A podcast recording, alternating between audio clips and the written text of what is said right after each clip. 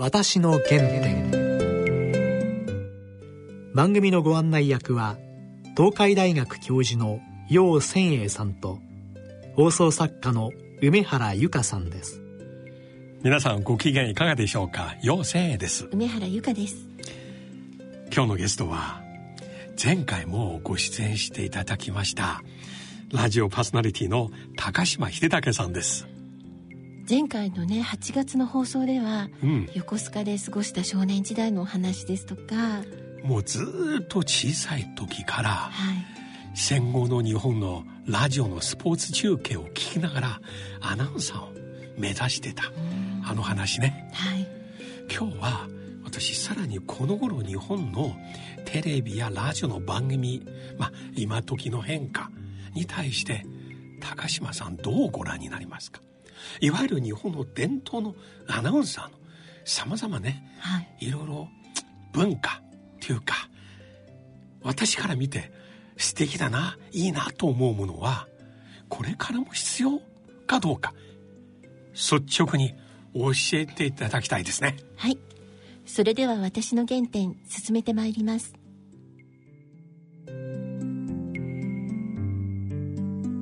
私の原点それではラジオパーソナリティの高島秀武さんにお話を伺ってまいります。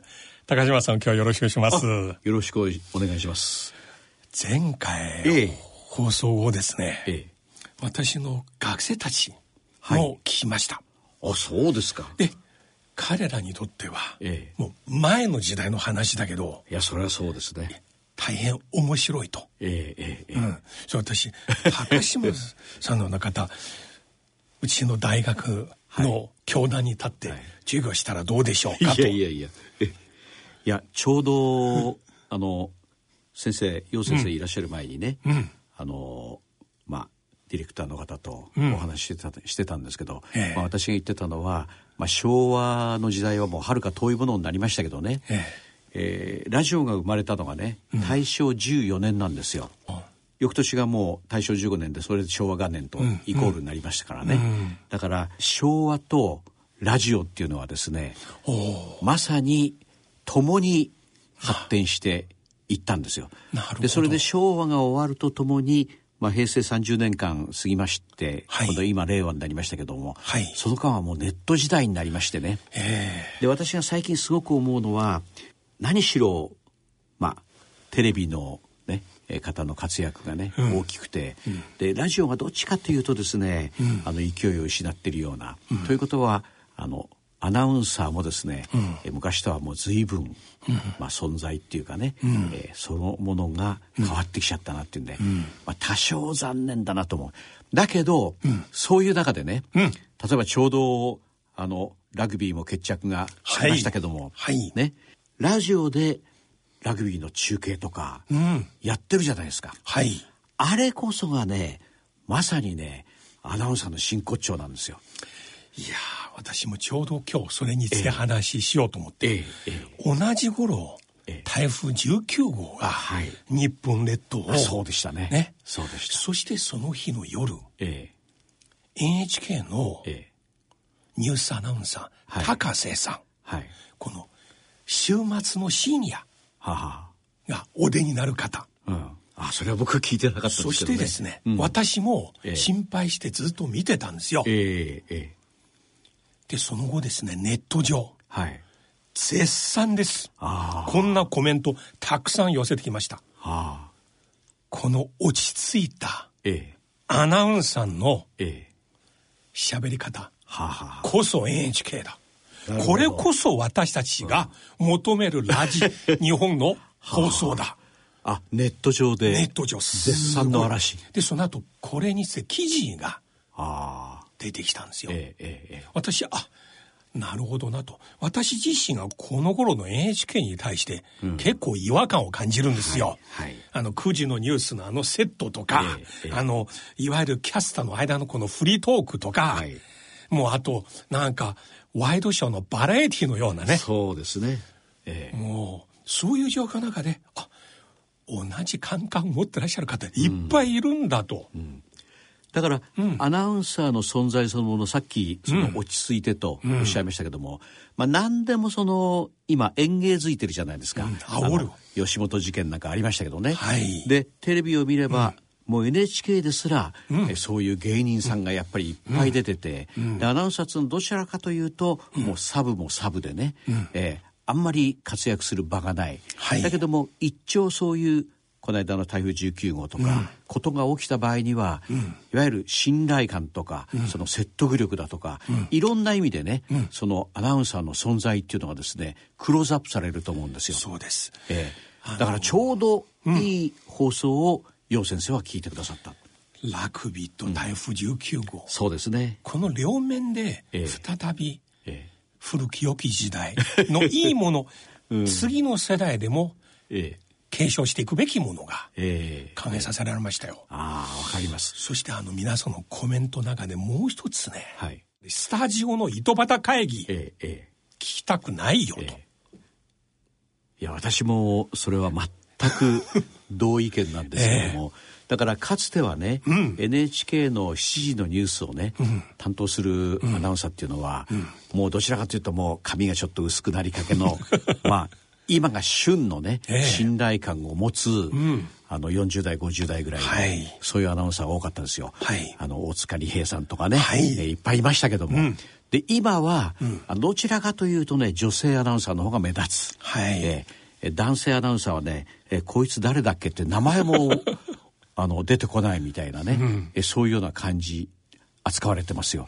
だから一人の、そのアメリカなんかそうじゃないですか。クロンカイトがどうしたとか、つまりそういうもう何十年もやっている、ねはい。人たちがその方が出ることによって、ニュースに対する信頼感というのがねあるいは局のステータスというようなものがですね、あの表現できる主張できる。そうです。そういうものが今の、まあ、テレビはじめとしてそういうところにはなくなってきたという、まあ、その辺をね楊先生も私も嘆いてるんだろうとちょっと思うんですけどね。日本はね、はい。不思議なことでこの芸人の方とジャーナリストの境目がええ。だんだん消えつつある。ああ確かに確かあのー午前中だけではなく、ええ。昼のワイドショー、ね。午後のワイドショーも、はいもうコメンテーターから司会者、アメリカもヨーロッパもエンターテインメントの事業は相当発達してらっしゃいますよ。えはあまあ、ハリウッドのコメディの俳優がええ出たら当然視聴率取れると思いますが、ええしかしそこははっきりと分けてますね。ああなるほど。BBC も。えで、今、フォックステレビも。世界のニュースっていうのをやってますよね。はい。えーそれをこう毎週見てますけども、あのそれぞれこう例えば BBC であろうとねそれからアメリカの三大ネットワーク、はい。ABC であろうと出てくるとああこういう人がね、やっぱりねあの活躍できる土壌というか、えー醸し出す雰囲気というかね、そういうものをね大事にしてるなっていうのは分かります。だけど日本の場合は、午前中のワイドショーでも、午後のワイドショーでも勝手なことを平気で言うんですよ。そうです。取材してないのに。ええ取材してないのにね。つまりね、あのいわゆる専門家っていう先生方ももちろん出てね、ええ。ーそれはそれで、あのいい意見をね、おっしゃいますけどもまあ私も人のことは言えないんですよね、えー自分も大した取材なんかしないでね、えーラジオの番組で勝手なこと言ってる、えーそのうちの一人ですから。いやだけどもだけどもそういう中にもですね、この人の意見はというような、えーそういうものを持っている番組はやっぱり強いですよね。そうです。それがアナウンサーには限らないですけど、ええはい、アナウンサーの良さは単なるアクセント発音だけではなく、どんな大きなこと激動のことでさえも、落ち着いて、客観的なトーンで話すこと、それって結構できそうでできないんですよね。ええ。でアナウンサーの本来の訓練というのはねそういったところにね、あのベーシックなところがあるわけで、でその訓練を経てですね、えーキャリアを積んでいってね、えーそして、まあ、自分のその語りというか、読みというか、そういうようなものがですね、あのまあ、ラジオで言えばリスナーにね、信頼感をね、えーまあ、持っていただけるという、そういうことだろうと思うんですよね。えあのー私が日本に来る前読んだ日本の文学、例えば特に日本の散文。ええ日本という国三分で美しいな。この日本語で一見曖昧で柔らかいけれども、エッセイ三分に向いてるなっていう、すごいそういう気がしたんですね。何々だろうと思うのは私だけではないだろうとか、こういう言い回しすごいね。で、ロジンが、はい中国の文学者ロジン、はい非常に彼のエッセイ三文が中国で人気。は日本語学んだ後に、ええあなるほど。ロジンのこの言い回しは、ええ。ほぼ彼が読んだ日本の。文章から夏目漱石さんとか、ええそういうものから来たなと。ええええ。したがってその良さとは何かというと、え抑えた口調でものを言う。はあ、はあ昔はね日本人昔そういう美学よね。いやいや本当にね、うん。あのラジオ大正14年って言いましたけども、ええーその昭和の初期あたりからねずーっとですね、うん。その朗読とかね、ん。えーそれから語りね、ん。そういうようなものをねあのみんな勉強したんですよ。で私昭和40年のまああの入局というか、はい。えー社会に出たんですけど、ええ。その頃はねあのアナウンサーでやっぱりね成長した人はね必ず読みに行ってましたね。え読み朗読ですよ。例えばあの当時はねあの徳川無生さんのね、はあの話術という本がね非常にこうもてはやされてて、えみんなそれを読まされたし、えそしてえそのいわゆる徳川無生さんの朗読の宮本武蔵っていうのがあって、でこれをね先輩たちがね必ず聞けと言うんでね、えいわゆる間の取り方とかそれから発声の仕方それからあのラジオの中でどういうイメージをね、えー聞いている人にね、持ってもらうかっていう、その技ですね。例えばちょっと下手な口真似ですけどもその時武蔵は一陣の風が竹やぶをそよがしたのを聞いた。なんて言うんだよ。ね。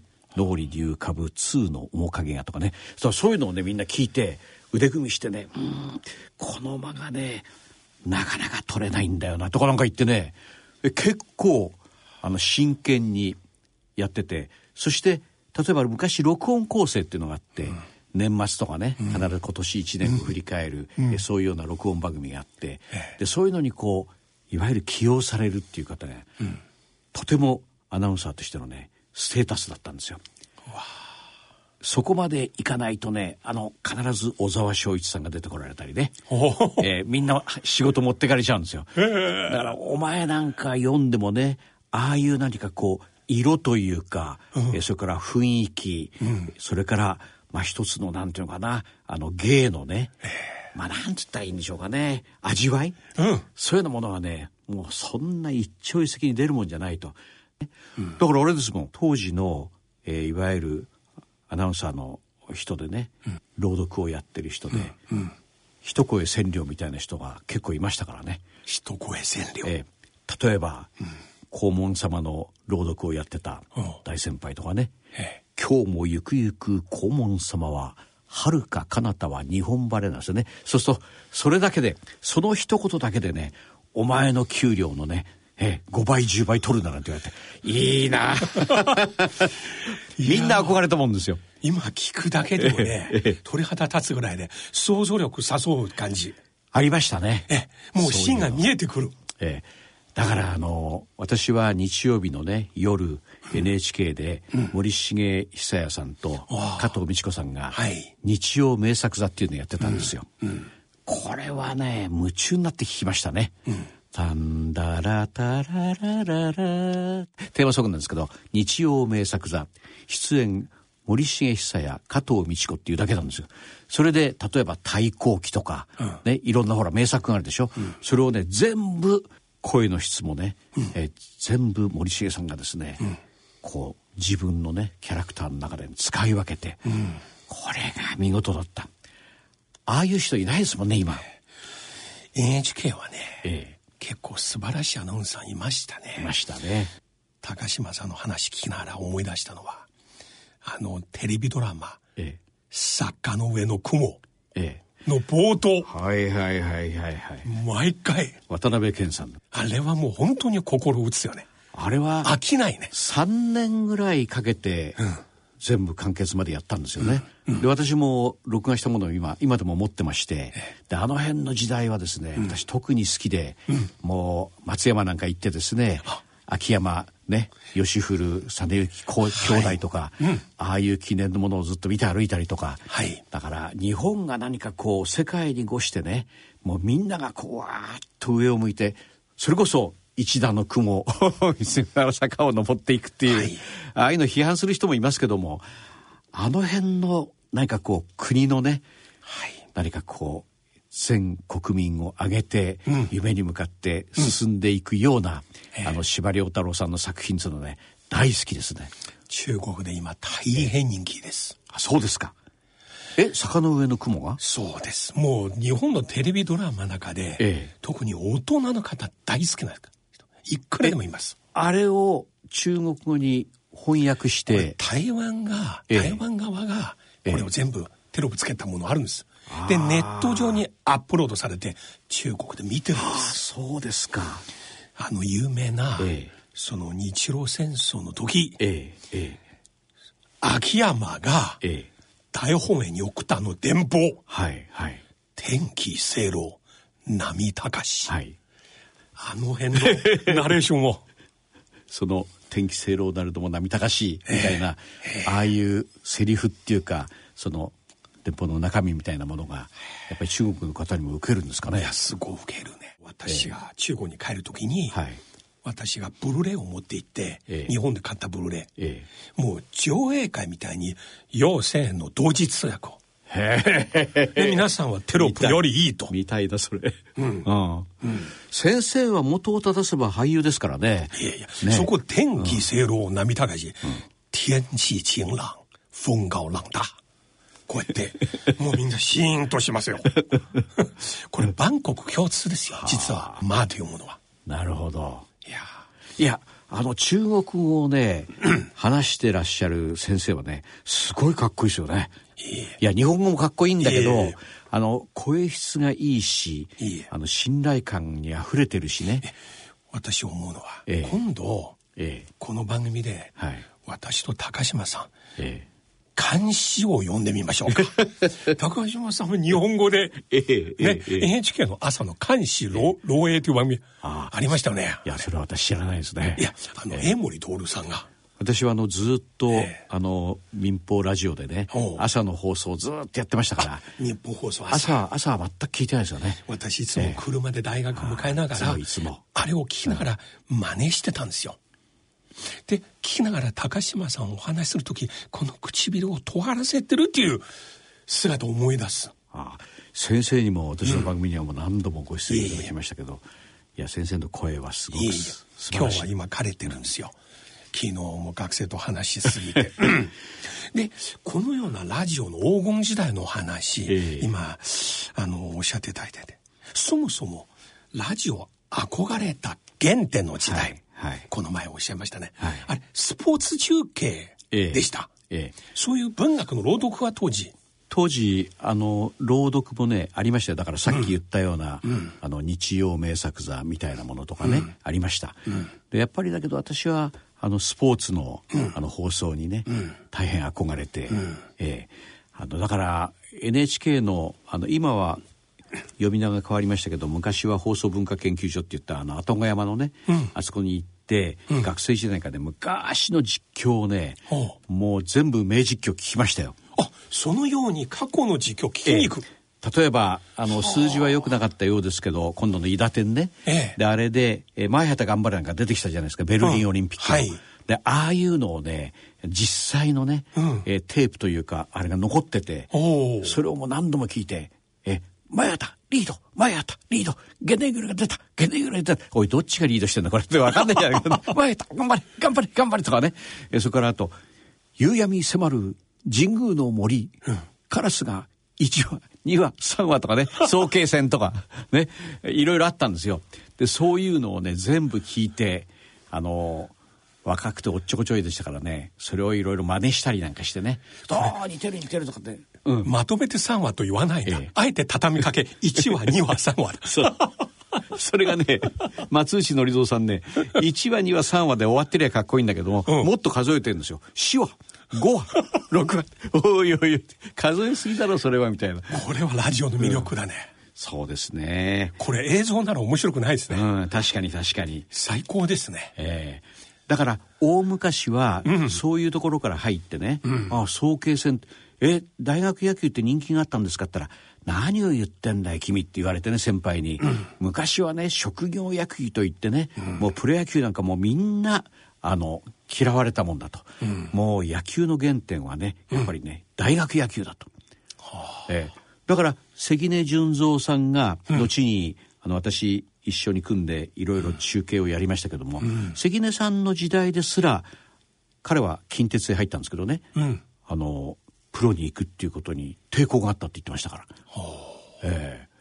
だからそういう今はもうねプロに行かずしてね、何が野球選手だみたいになっちゃいましたけども、だからそういう時代の変遷も実況放送なんかを通じて、ええ。ーわかるわけですよね。だからそれをもし若い人に聞かせるチャンスがあればね、そういう歴史も語ることができるという。今もうネットの時代なので、ええええ。来年は 5G ですから、はいそうですね。高島さんが 5G ネット上でええ。一つの講座を持つべき、講座ですか。ネットをねご自宅にいらっしゃればいいですよ。そのインターネットを通じて30人50人に講義できます。はあ、は。あ、完全にできますよ。週1回。動画で。インターネットを通じて。朗読の。今あの YouTube なんか時々見ますけども、ええ。いろんな人がやってますね。そうです。もう本当あなた少し喋り練習した方がいいんじゃないかと思うような人とか、なんでそんな決めつけたことが言えるんだとかね。いっぱいいますよね。これもぜひ取り上げながら、こういう良くない例と。あとはいもう朗読のねえ何か監視でも、あるいは青空文庫、ええつまり、ええ。ええ版権すでにフリーになった日本の名作をえはい。読んでいただければ、だからそういうのをこう、例えば私の拙い朗読でも聞いてみたいと思う人がいればね。いやもちろん。いくらでもやってみたいなと思いますけども、うん、さっきの坂の上の雲なんかまだ版権なんか切れてないと思いますけども、ね。ああいう何かこう心にしみるというかね、なんか自分の血が同時に騒ぐようなええ。そういう作品をなんかちょっとね読んでみたいなっていう気はしますよね。あの私は日本語のセンスあまりないけどもしかし自身はいろいろ日本の文学作品を読んで、はい。正直毎年ノーベル文学賞ええ受賞すると言われるええ。村上春樹はい。先生のものはえいまだに私はねええ。なかなか感じないんですよその良さ。あ良さが感じられない。なんか一人でブツブツブツブツ独り言。また構造が複雑で。そうですね。だけど司馬遼太郎さんは何回読んでもえ彼の演説スピーチも大好きでえす。なるほど。なぜでしょう？よくわからない。古いかな？いやいや古いものにこそ何か本当の良さがねある潜んでいるという。あと夏目漱石好きだから今ちょうど日経新聞でね、あの連載が始まってて、えーあの夏目漱石、えーやってますけど、うん。だんだん盛り上がっていくんじゃないですか。やっぱり昔の日本語はねシンプルな主語熟語述語。はあ、はあ。主語熟語構いやだから先生はね、うん。あの中国で生まれ育ってそして日本というものを勉強されてね、でそれであの言葉をですねあの本当の意味でね僕なんかただ単にあの耳で聞いたようなことが普通にただ言ってるわーわー言ってるだけで先生はねその辺をものすごくねあの深く、え。ー感じ解釈しそしてその主欲のようなねえーその魂みたいなものをですね感じ取っているんですよ日本語に対して。で僕なんかもう日本語当たり前だったからそこまでこう深くね、えーあのなんていうのかな追求してないんですよね。だからそこは決定的に違うと思う。あのね実際中国のいい文学はいと日本のねはい。文豪たちの作品はい。一定レベルになるとええ極めて共通するものがある。あそうですか。先ほどの1話、2話3話。ええ。私昨日ロジンのねええ。有名なエッセイ。あそういうのあるんですか。冒頭はこうです。えうちの庭には2本の木がある。えはい。かま1本は夏目の木でありかまもう1本も夏目の木であるピリオドいあの頃最初読んだ時先生うちの庭に2本の夏目の木があると言えばって、一本は夏目の木。もう一本も夏目の木。今振り返ってもねすっごい味あるね。ああ。これ文学ですね。ああなるほど。この間が。なるほど。このセンテンスをシンプルにして分けて言うのは、えええあのね万古共通の実際一番力あるセンテンスは単純なものですよ。この味噌汁は美味しい。力あるんですよ。だからその辺のまあ単純明快なそういう表現が、ああ意味は深いんだないろいろこう、ハート心に染みてくるなっていうようなことを感じるまでにはやっぱり先生のようにかなりね勉強をね突き詰めてそういう感受性をですねえー、なんとか豊かにしてでそれで本当の意味での、まあ、中国文学とか日本文学に対してのね、うん、えー、そういうまあなんていうのかな当たり前だけど造形みたいなものがね深まるにつれてその良さ素晴らしさがね理解できるようになるんですよ。その辺歩いてるやつがそれは理解できないですよ。夏目の木がね日本。何言ってんだよね。そんなもんですよ。ひょっとしたら小学校の国語の先生から罰されるね。そうですね。お前この文章が。よくないと。だからその辺のね良さをですね理解できるようになるまでにはね、うん、相当ねやっぱりねあの無駄な道も通りねいろいろ失敗もしねえー、そして一つの言葉にね感化され目覚めそういうようないろんなことがあって初めて、うん、夏目時が まさに。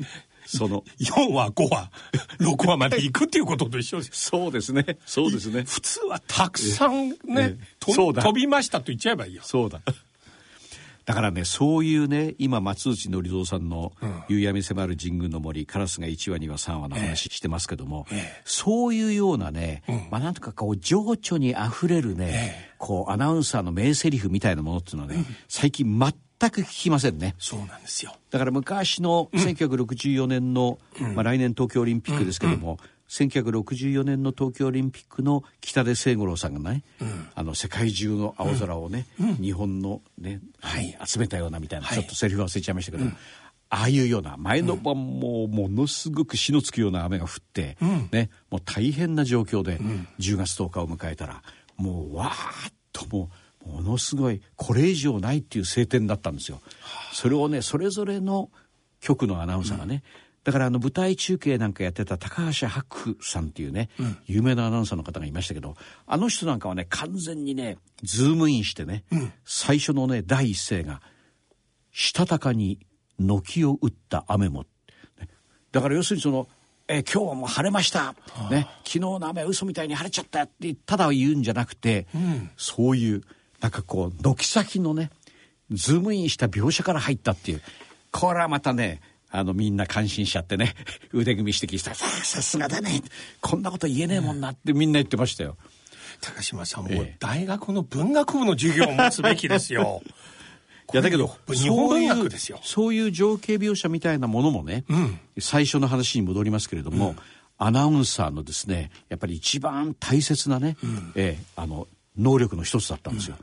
今それが本当に勉強する人いなくなりましたから、だからテレビのお笑いの人、はい、ね、もうテレビに出ている、うん、ああいう人たちのおしゃべりが、うん、まあ、全てになっちゃってて、そまあ、その辺はちょっと不満だなっていうのは私なんかも思いますけどね。もっとね感動させてほしいですよ。私はねあともう一つ、ええ、NHK のすでに放送終わった番組「ええ、プロジェクト X」あ,、はいはい、あのナレーション。よかったですね。あれは誰ですか？あの間、ええ、あのリズム、え、あの語尾、いつも、うん、何々出会ったああいうこうこの人じゃなければというね味わいをね、ええ、人から評価されるようになるにはね大変なやっぱりね年季がいるんですよ。あの方の出会ったの、あの小さい「つ」が妙にねリズムがあるんですよ。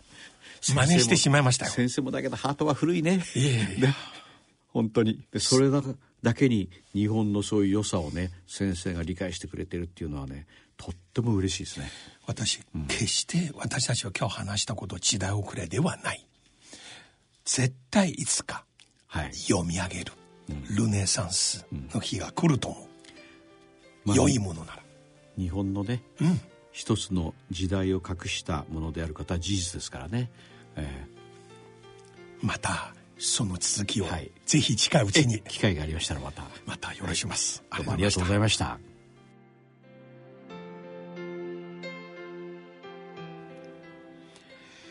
いやー今日は最高でした。私みんなにこれを自慢したいぐらいこの番組のリンクを30分まるまる聞いていただきたいんですね。今日の話聞いて私つくづく思うのは決してあのようなはい。日本のアナウンサーの脳波というか芸術。はい時代遅れではありません。これこそアナウンサーそして文学の真骨頂です。ね高島さんのお話を聞いているともう頭の中にいろんな絵が浮かんできますものね。ええ。あの高島さん自身がはい。なぜこんなように素敵な語り方そして間の置き方。私ね彼がこの近くの放送博物館で往年の名中継をわざわざ聞きに行くという話聞いてわあなるほどなと。うん。あれは私が日本に来る前の中継ですよ。今日初めて聞きましたよ。まるでもう一回映像を見たように神宮球場からカラスが飛びました。1話2話3話4話ずっと7話まで。ねなんか情景が見えるようですよね。それがまたこう野球中継にええ。こう深みとか色を与えてくれる感じですよね。これはたくさんのカラス飛びましたと言ったら普通ですよ。ここは違うんですよ。文学ですよ。はい。番組では皆様からのご意見ご感想をお待ちしています。番組のホームページにあるメール送信欄からご投稿くださいまたこの番組はポッドキャスト Spotify でいつでもお聞きいただくことができます。放送ではお伝えしきれなかったお話もお聞きいただけます。ぜひアクセスなさってください。それではそろそろお時間です。お相手は陽千へと。梅原由香でした